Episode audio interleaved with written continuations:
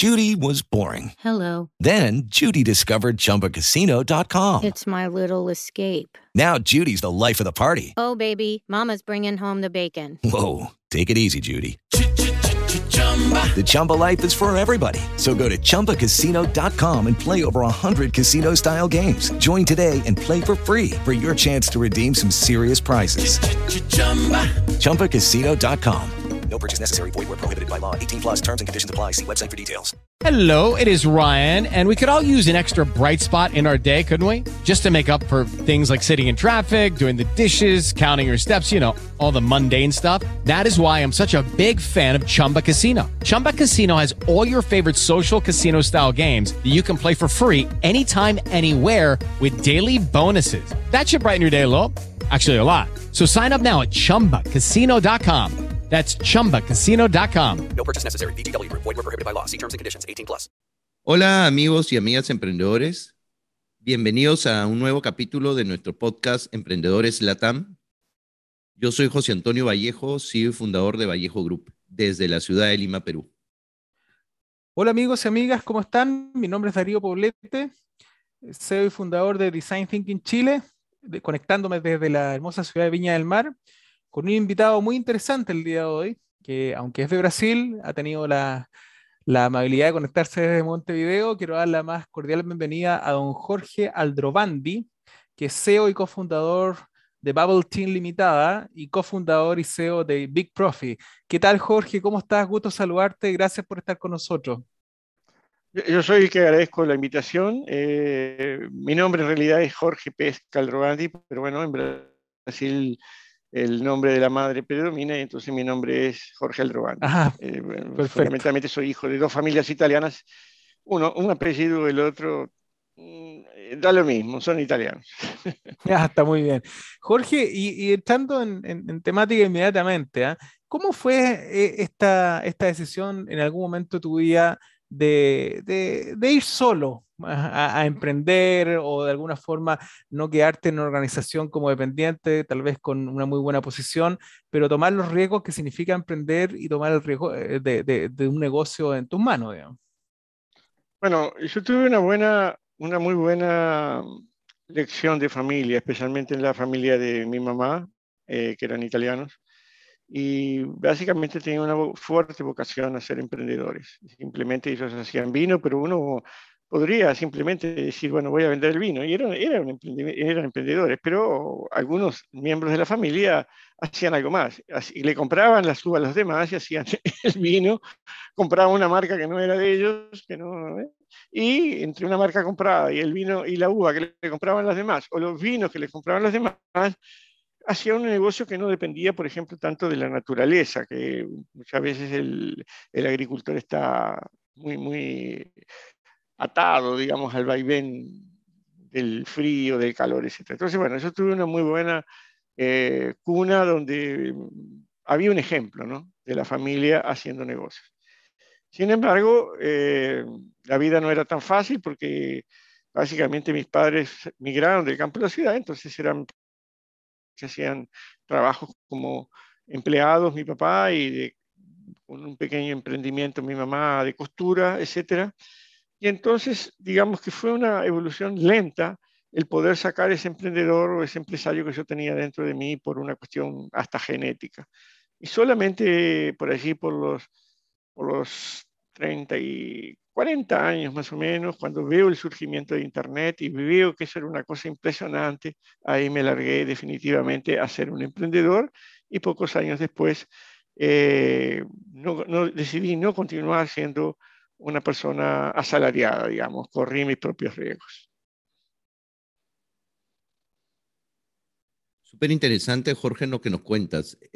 Claro, de ahí mucha de ese ADN viene a parte familiar, donde es claro que es una familia de emprendedores.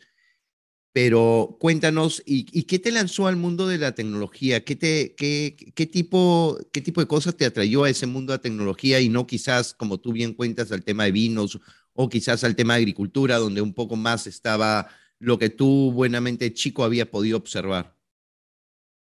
Sí, mira, en 1994 yo trabajaba para una empresa en Uruguay, aquí en Montevideo, y bueno, era muy avanzada en términos tecnológicos. Fue la primera empresa que colocó GPS en las unidades de emergencia móvil en América Latina. O sea, estaba muy expuesto a una empresa que iba más allá de lo que se estaba haciendo. Y un día determinado me fui a una agencia de publicidad con la cual trabajábamos y me mostraron, mira, vamos a entrar a un supermercado en Miami. Digo, están completamente locos. Y bueno, aquello demoró media hora en bajar la foto, pero estábamos mirando la mercadería de un supermercado en Miami. Y dije, tuve como una intuición, esto es fantástico. Esto es increíble, no, realmente esto es increíble. Bueno, tan increíble que hoy estamos en distintos países, estamos aquí normalmente con un canal de televisión prácticamente conectándonos como si fuese algo normal, que lo es hoy, pero en esa época no lo era. O sea, estamos hablando de 25 años atrás. Y bueno, tuve una intención fuerte que me llevó a pensar que yo aún no teniendo capital podría emprender. Y esa intuición se confirmó después porque, bueno, lanzamos el primer portal de unir oferta y demanda de empleo por internet, que era una máquina transaccional que nos costó bastante dinero montar y muchas noches en paralelo con el trabajo, pero bueno, eso trajo a la prensa, trajo un banco, trajo un diario y apareció el dinero. Y entonces, bueno, la otra sensación que tuve es, bueno, si uno da un paso primero antes que los demás, puede irle mal, ¿no? Como nos fue en este emprendimiento, que al final no conseguíamos cobrarle a las personas porque no había medios de pago online en Uruguay en 2000, 2001, ¿no? Pero de hecho fue una tremenda experiencia que me confirmó que había un mundo nuevo que le abría las posibilidades a personas que tenían dentro de sí el espíritu empresarial, el empresario, pero que muchas veces no tenían recursos o oportunidades para hacerlo suceder. Así que fue así un poco. El tema de la tecnología estaba muy unido también a otro hecho, que yo leo muchísimo, leo mucho en inglés, siempre tuve la percepción de que, o la intuición de que si yo leía en ese idioma y aprendía a leer ese idioma, podría estar siempre 4, 5, 6 años a la frente de la sociedad donde yo me encontraba, y eso hasta hoy es así, realmente hasta hoy es así. Mira, qué importante los conceptos que tú dices de alguna manera, Jorge. Y por otras conversaciones que hemos tenido antes tú y yo, se me viene a la cabeza todo este concepto de unir comunidades, juntar comunidades, acercar oferta y demanda de alguna manera, exacto, bajo el concepto de tecnología. En ese sentido, como tú, Juan, has tenido mucha experiencia en distintos países latinoamericanos, y este podcast de alguna forma junta, digamos, las experiencias del ecosistema a nivel LATAM. ¿Cómo ves tú actualmente el ecosistema emprendedor en Latinoamérica? ¿Y qué opciones le ves de mayor escalabilidad, de mayor crecimiento, etcétera, futuro? Bueno, yo creo que América Latina tiene un enorme potencial, ¿no? Digamos, desde muchos ángulos, ¿no? Yo creo que tenemos, sí, un serio problema, no es un problema, es una circunstancia, digamos, cultural, que muchas veces nos mantiene presos, y siempre digo que este es un tema que está entre los dos huesos laterales de nuestra cabeza, más que en circunstancias que están fuera de nosotros mismos. Es decir, hay una cuestión mental de sentirse pequeño, o de pensar, bueno, digamos, vivimos en sociedades muy paternalistas también, y muchas veces quedamos de brazos cruzados aguardando que alguien resuelva nuestro problema. Entonces yo creo que el potencial es enorme, espero que los jóvenes aprovechen ese potencial grande que tienen, porque tal vez tengan menos oportunidades. Fíjate, hay una circunstancia terrible en el mundo, pero particularmente en América Latina, que es que, bueno, los jóvenes no tienen... Latina era, bueno, ser un empleado público, trabajar en algún lugar, etc. Y eso como que se está quedando... No hay... como que te obliga a...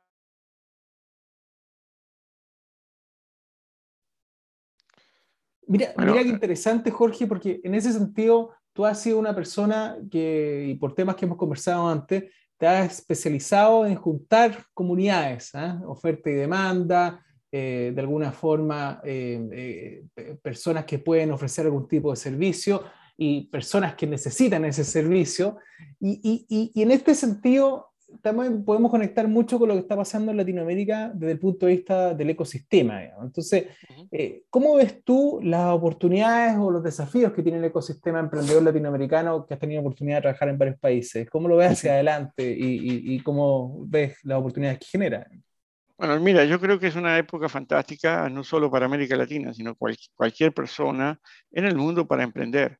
Hoy con un teléfono, no ni siquiera es necesario tener un computador, con un teléfono uno puede, y una conexión que muchas veces es gratis, uno puede comenzar no solo a iniciar un proceso de emprender un proyecto, sino también a enterarse y a tener muchísima información. Estamos en una época donde la economía en la base de la infraestructura se componentiza. Esto quiere decir que lo que necesitamos para montar un sitio web, para esto, para lo otro, es barato, es fácil de encontrar, es ubicuo y el conocimiento para juntar las piezas está disponible. Como decía, como siempre pienso, tenemos un problema cultural de mindset, digamos, de cómo pensamos los latinoamericanos. Pienso que los jóvenes pueden, por algunas circunstancias, una de ellas es no hay trabajo como había en el pasado, no hay otra manera que ser emprendedor. Y la tecnología, el internet y todas las tecnologías que vienen ahora, te dan una formidable oportunidad de hacer cosas interesantísimas. Han aparecido aquí en América Latina emprendimientos tecnológicos fabulosos. Para quien no quiere meterse en la tecnología y quiere meterse en el campo, la información que uno necesita para hacer las cosas bien está disponible por todos lados. La información que necesito para llegar directamente al consumidor está disponible. No se necesita ser un genio ni tener millones para poder acceder a un mercado libre. Mercado libre es la plataforma. O sea, si quiero emprender, si quiero realmente explorar ese fantástico mundo de no tener seguridad y de todos los días estar corriendo la zanahoria, este es un mundo fantástico. Yo creo que hay dos extremos. Los que tienen más de 60 años, que ahora ya están un poco libres, ¿no?, de las obligaciones del trabajo, tienen como explorar y la vida tiene 40 años más, por lo menos. Mi mamá el sábado cumple 99 años y está bárbara. Y el otro extremo son los jóvenes, que tienen ese dinamismo normal, esa rebeldía, esa facilidad para conectarse con el mundo digital y la tecnología. Yo creo que nunca hubo una época tan buena como esta, aunque parece, por muchas razones, lo opuesto. No hay trabajo, no hay esto, lo otro, pero uno lo tiene que crear, definitivamente. Súper interesante, Jorge, ¿no? Cómo mezclamos, cómo hemos logrado estar en un mundo donde hemos acercado generaciones y todo eso. Creo que parte de este trabajo lo ha tenido la pandemia, donde hemos podido acercarnos mucho más, convivir mucho más en familia, que en esta época han nacido mucha cantidad de emprendimientos, pero como bien cuentas tú, ¿no? El tema de Latinoamérica es un tema muy potente. Creo que tiene un espacio muy, muy grande para crecer, y el tema del emprendimiento es un tema que podría hacer crecer a Latinoamérica de una manera exponencial. Cuéntanos, Jorge, cuéntanos un poco más ya el tema de la empresa, el tema, cómo así formaste la empresa Bubble Team. Sé que fue en el año 2006 y cómo comenzó, cómo ha ido caminando esta empresa, y ya después te preguntaremos cuáles son los planes que tiene para futuro en esta empresa. Buenísimo. Bueno, comenzó con un individuo solo, ¿no? Que era yo, en casa, ¿no? Y comenzamos con tecnologías, ¿no? Es decir, básicamente yo tenía una certificación en Google AdWords, dominaba eso, y entonces me di cuenta que había un mercado por el lado de vender esa habilidad de llevar gente para los negocios físicos o virtuales, y también vender el conocimiento, lo que hice rápidamente fue crear un club de conocimiento que se llamaba Club 14 Bis, en español y en portugués, y comencé a traer profesionales para crear una red, porque eso fue una de las cosas que mi abuelo materno me dijo: Jorge, hay tres cosas que son necesarias para hacer negocios. Quiero preguntarte cuál, ya tenía 12 años más o menos, ¿no? ¿Cuál es la más importante? Y me dijo: dinero, conocimiento y relaciones. Y yo le dije: dinero, abuelo. Y Giorgio, no es el dinero. Bueno, será el conocimiento. No, el conocimiento lo alquilas, lo pagas, lo contratas. Mira, lo más importante son las relaciones. Entonces, lo que me di inmediatamente como emprendedor fue a establecer vínculos profesionales que duran hasta hoy. Nos hemos encontrado en distintas partes de América Latina y en Europa con esos profesionales que se unieron durante 3 años al club. Una vez por mes hacíamos intercambio de conocimientos, se fueron sumando personas y teníamos esto hace 15 años. O sea, teníamos WebEx Cisco, que era una plataforma con la cual yo me metí, aunque tenía que pagarla, pagaba $50, $60, me metí a entenderla. Entonces entramos por ahí. Pero básicamente, en 2010 me di cuenta que ese conocimiento se había vuelto commodity, y eso es una cosa que los empresarios tenemos que estar siempre alertas, ¿no? Es decir, uno a veces se cree que está todo yendo bien, pero bueno, cuando te va bien alguien te va a imitar. Otros van a querer entrar ahí. Entraron personas jóvenes vendiendo mi conocimiento, el mismo conocimiento, a un precio de banana, como decimos en Brasil. Y entonces dije, hay que ir para otro lado. Y entonces fuimos a cosas más sofisticadas. Para entender esas cosas más sofisticadas, por un lado, leer literatura en inglés de marketing y ventas. Segundo, ir a Estados Unidos. Entonces, no sé de dónde mi esposa sacó dinero. En 2011 fuimos a Estados Unidos por primera vez con un funcionario que hablaba muy bien inglés, que sigue con nosotros hasta hoy, Fabio Hansen, y comenzamos a explorar un tema que me preocupaba, cómo hacer para tener más brazos. Y entonces vino por el lado de la automatización del marketing y las ventas. Nos conectamos con una empresa en Phoenix, en Arizona, y bueno, hemos sido campeones en el mundo de ventas con esa empresa, nos ha dado oportunidades fantásticas, hasta que en 2017 percibimos que esa empresa también se había quedado para atrás. Y entonces vino un nuevo ciclo de renovación de conocimientos, ahí ya con mucho más recursos, porque dentro de la familia ya tenía un doctorado en economía de la innovación, el hijo de mi esposa, que era mi socio formal, digamos, aunque él no trabajaba en la empresa, y me conectó con conocimientos de avanzada en Estados Unidos, etc. Y ahí exploramos cosas nuevas, modelos de negocios nuevos, la plataformización de los negocios, la transformación de los negocios industriales del siglo XX en negocios postindustriales del siglo XXI, como Airbnb, Rappi, Uber, etc.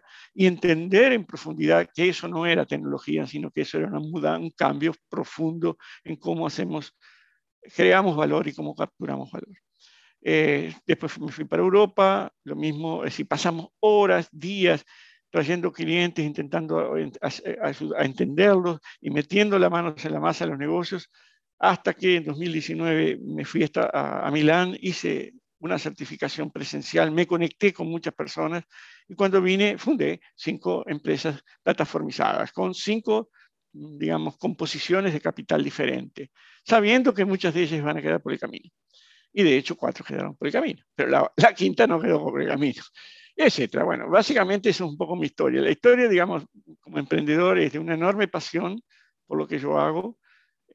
Cuando digo pasión, me gusta y no logro encontrar cuál es la diferencia entre trabajar y no trabajar. Para mí es una única cosa. Yo hago lo que me gusta. Si estoy acá con ustedes, ahora hay un partido con los chilenos, con los amigos chilenos. Voy a cruzar la calle donde vive mi hija, aquí en Punta Carretas, un lugar bonito. Voy a ver con ella y su mamá este partido. Para mí, yo estoy en lo que me gusta, ¿sabes? Es decir, a mí estoy en lo que me gusta, siempre estoy mirando en cualquier lugar qué oportunidades hay. Y fundamentalmente me gusta vincularme. Yo creo que los negocios se hacen con vinculaciones, con vínculos, estableciendo vínculos de complementariedad. Yo nunca consigo ver competidores en ninguna parte, veo complementariedad. Y vuelvo a decir, si alguien alguna vez pensó que sería bueno que los trabajadores tuvieran en sus manos los medios de producción, hoy la gente tiene en sus manos los medios de producción. Se llaman un computador. Ahí yo tengo todos los recursos para producir algo, para promover algo, para conectarme con otros, para cobrar. Es decir, y se hace con muy poco dinero. Yo trabajo hoy con empresas grandísimas, Coca-Cola, empresas grandes, Rock in Rio, etcétera, pero eso no importa, porque es una jornada. También si tengo que trabajar con empresas chicas, tenemos la gente dentro del equipo con otra marca que trabaja con empresas que exigen una dedicación diferente, donde vamos a cobrar diferente, etcétera, etcétera, etcétera. Lo digo, para quien escucha y quiere emprender, la verdad, yo creo que hay que pensar qué tenemos dentro de la cabeza y en el corazón, porque la limitación solo está ahí, gente. Yo soy hijo de un inmigrante italiano que se vino del campo de la ciudad y que era mozo de bar. Cuando tenía 20 años, llegó una linda dictadura en Uruguay, que mi juventud de 20 a 34 años estuvo bajo un sistema restringidísimo, donde te cortaban el pelo si te agarraba con el pelo largo, etcétera, etcétera. Donde trabajaba 12 horas para pagar la leche y el pan para mi hija que había nacido, con mi primera esposa, y de noche iba a estudiar y seguía estudiando y estudiaba inglés. Yo no sé cómo hacía eso, pero era una energía brutal. O sea, es una cuestión, ¿viste?, de pasión y de creer que eso es posible. Es posible, no hay. No, y además los recursos están a mano. ¿Qué recursos están a mano? Todos los recursos. Hoy, digamos, los componentes que se necesitan para hacer negocios son baratos. Y el conocimiento de cómo mezclar esas cosas está libre, es open. O sea, es una cuestión de verdad, es una cuestión de querer hacerlo. Y tal vez esa revolviendo aquella pregunta del potencial latinoamericano, yo creo que estamos con una cultura muy paternalista, de brazos cruzados, abordando que alguien resuelva las cosas y obviamente con serios problemas en la juventud vinculado al consumo de drogas, etcétera, etcétera, o a la desesperanza. O sea, yo tengo que decir lo que pienso y la verdad digo, yo soy un empresario que ahora se volvió un empresario grande, pero era y sigo siendo un tipo normal, común y corriente, que tiene que estar pensando todos los días qué nuevas necesidades están surgiendo en el mercado. Están llorando, vamos a vender pañuelos. Llueve, vamos a comercializar botes. ¿Yo tengo que tener botes? No, debe haber alguien con botes ahí, en el garage, que seguramente ni se acuerda que tiene los botes. ¿Qué tal si hacemos algo y unimos esto con esto? Hay la posibilidad de vincular la oferta y la demanda, existe, es barato, y uno tiene que simplemente unir las puntas.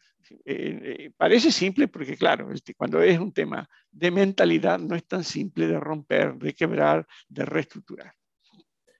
Mira qué interesante todo lo que nos has contado, Jorge, porque en realidad es la vida misma, ¿eh? De alguna forma, al escuchar es la vida misma. Claro, empieza a analizar sus propias experiencias y los dolores que uno ha tenido y los que ha escuchado. Estoy en la cama a las 6 de la mañana, podría quedarme en la cama a las 5 de la mañana, podría quedarme a las 5 de la mañana en la cama, pero a las 6 tengo el gimnasio. Entre 5 y 6 tengo un montón de cosas que hacer. Darle de comer a las perritas, hacer esto, lo otro, ponerme el día en mi agenda, ver lo que tengo acá. ¡Pum, papá! O sea, el otro día, ayer, la madre de mi hija me decía, Jorge, tengo todas las expectativas que yo tenía en relación a Valentina, se han cumplido, ¿no? Ella ahora está con un puesto fantástico en el Banco Central de Montevideo, etcétera, es contadora, etcétera. Bueno, yo digo, yo nunca tuve expectativas en relación a Valentina, porque me parece cruel que uno tenga con relación a un hijo expectativas que hagan que ese hijo tenga una vida que no es la que quiere tener, tenga la vida de los padres. Entonces, lo que yo digo, uno tiene que encontrar aquellas cosas que le gusta hacer, con pasión, sea lo que sea. Eso te hace ser muy bueno, porque te salís de la cama con la voluntad de hacer algo diferente, de cambiar el mundo, aunque sea una gotita. Esas cosas, ¿no? Digo, yo soy un poco loco, no todo el mundo tiene por qué ser igual. Hay que aclarar que tengo 69 años y medio, así que mi mamá tenga 99, quiere decir que yo tengo mucha edad. Pero eso no me impide nada, ¿viste? No me impide nada, nada, absolutamente nada. Por eso digo también, los veteranos también pueden tener una oportunidad en el mundo del emprendedurismo. Por supuesto, desde luego. Oye, Jorge, bueno, mira, yo solo agradecerte tu participación. No, yo les agradezco a ustedes, ¿no? El tiempo volando, en realidad, podríamos conversar mucho rato, yo creo. Como buen chileno te deseo suerte en el partido, pero no mucha.